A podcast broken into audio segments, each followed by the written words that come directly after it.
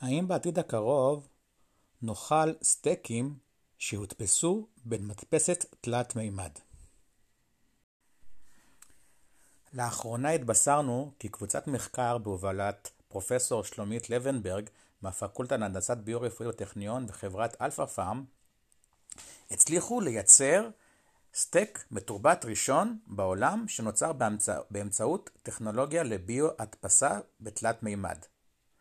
בטכנולוגיה הזו נעשה שימוש בתאי פרה טבעיים וללא הנדסה גנטית. הסטייק מכיל רקמות שריר ושומן ודומה מאוד לאנטריקוט וטעמו עסיסי ביותר, כך טענו הטועמים. השיטה מבוססת על גידול של תאי פרה בתוך מצע ייחודי המעודד אותם לגדול ולהתחלק. האינטראקציה בין התאים מובילה ליצירה של רקמת סטייק הכוללת אפילו חללים המדמים כלי דם. כך נכתב בהודעה לתקשורת שיצאה מטעם החברה. ואנחנו שואלים איך זה עובד בעצם? מהו הרקע הביולוגי שעומד מאחורי הסיפור המטורף הזה? כל זאת ועוד בהמשך. אז ראשית, בואו נזכור מה זה בכלל הדפסה תלת מימד. הדפסה תלת מימד, על פי מה שכתוב בוויקיפדיה, היא טכנולוגיית ייצור המאפשרת לייצר דגמים תלת מימד הישר מתוך המחשב. בהתחלה הם הדפיסו אה, מוצרים מכל מיני פולימרים שונים. אה, הדבר התחיל כבר בשנת 1983, אז הוצגה לראשונה מדפסת התלת מימד הראשונה. אבל הטכנולוגיה הפכה להיות יותר ויותר נחלת הכלל בשנת 2006. אבל כמו שאמרתי בהתחלה בעיקר הדפיסו אה, מוצרים מפלסטיק. אפילו כלי נשק ראיתי שאפשר לייצר. בשנת 2009 התחילו לייצר גם רקמות ביולוגיות. וזה הכניס תחום חדש ומעניין לתוך הסיפור הזה. כי השאלה שעולה בעצם, האם בעתיד הקרוב נוכל בעצם לשכפל רקמות ואיברים לאנשים שזקוקים להשתלות. הסיפור הזה מאוד מאוד מאוד מעניין את הביולוגיה.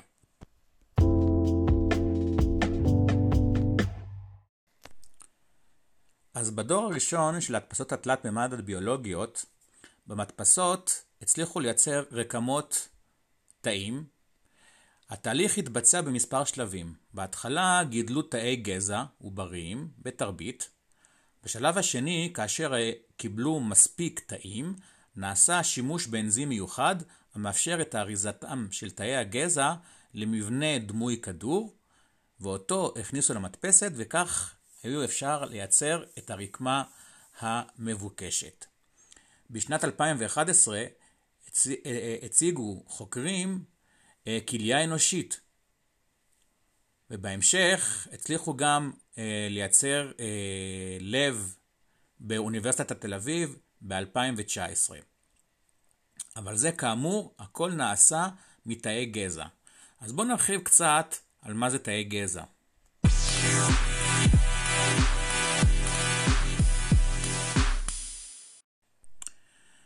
תאי גזע הם תאים שבשלב ההתפתחות העוברית נשארים בשלב הטרום-התמיינותי. כלומר, כאשר העובר מתפתח ברחם של האישה, התאים עוברים אה, במהלך ההיריון התפתחות לאיברים שונים. אבל מסתבר שישנם רקמות מסוימות בגוף שלנו שנשארים במצב של מה שנקרא בשפה המדעית תאי גזע. כלומר, הם לא ממוינים.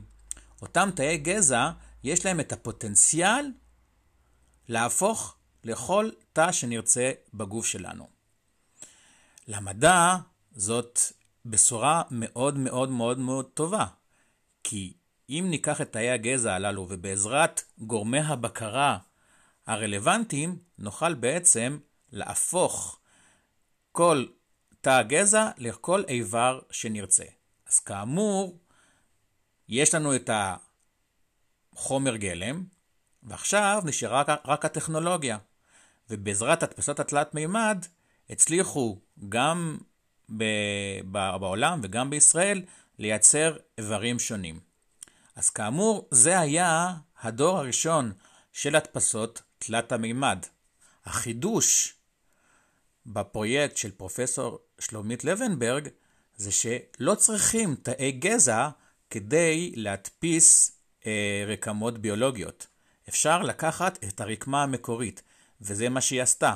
היא לקחה תאי פרה, לקחה את האנזימים ואת גורמי הבקרה הרלוונטיים כדי לאפשר לייצר עוד ועוד ועוד תאי פרה, וכך הצליחה לקבל בסופו של דבר במדפסת התלת מימד שלה, לקבל את, ה, אה, את אותו סטייק עסיסי שדומה מאוד מאוד לסטייק אמיתי.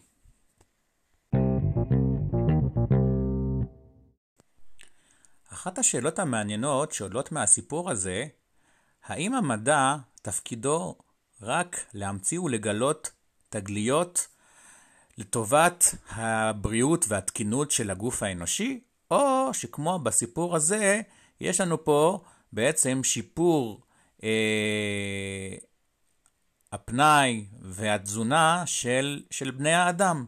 כי הרי בסופו של דבר אתם יודעים שישנו איזה דיון מאוד מאוד ערני בעולם לגבי הטבעונים ואוכלי הבשר. אחת הטענות שעולות בקרב הטבעונים שאסור לאכול בשר מהסיבה שגידול הבשר, גידול הפרות וכולי גורם, גורם ל, אה, לנזק לפרות, גורם להם, הפרות סובלות ב, ב, ב, בחקלאות, בגידול שלהם. ואולי הבשורה כאן, כאשר מגדלים את תאי הפרה בתוך אה, מעבדה, הסבל לפרות יהיה יותר קטן.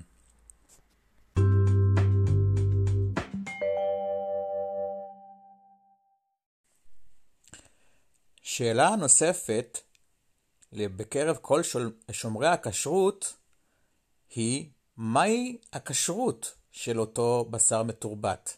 האם זה בשרי? האם זה פרווה? האם נוכל לאכול אחרי סטייק עסיסי, נוכל לאכול גלידה? שאלה מעניינת ש... שהרבנים בוודאי יצטרכו לתת עליה את הדעת בזמן הקרוב. אני לא רב, ולכן אין לי תשובה, לכן תצטרכו לחכות בסבלנות לתשובה.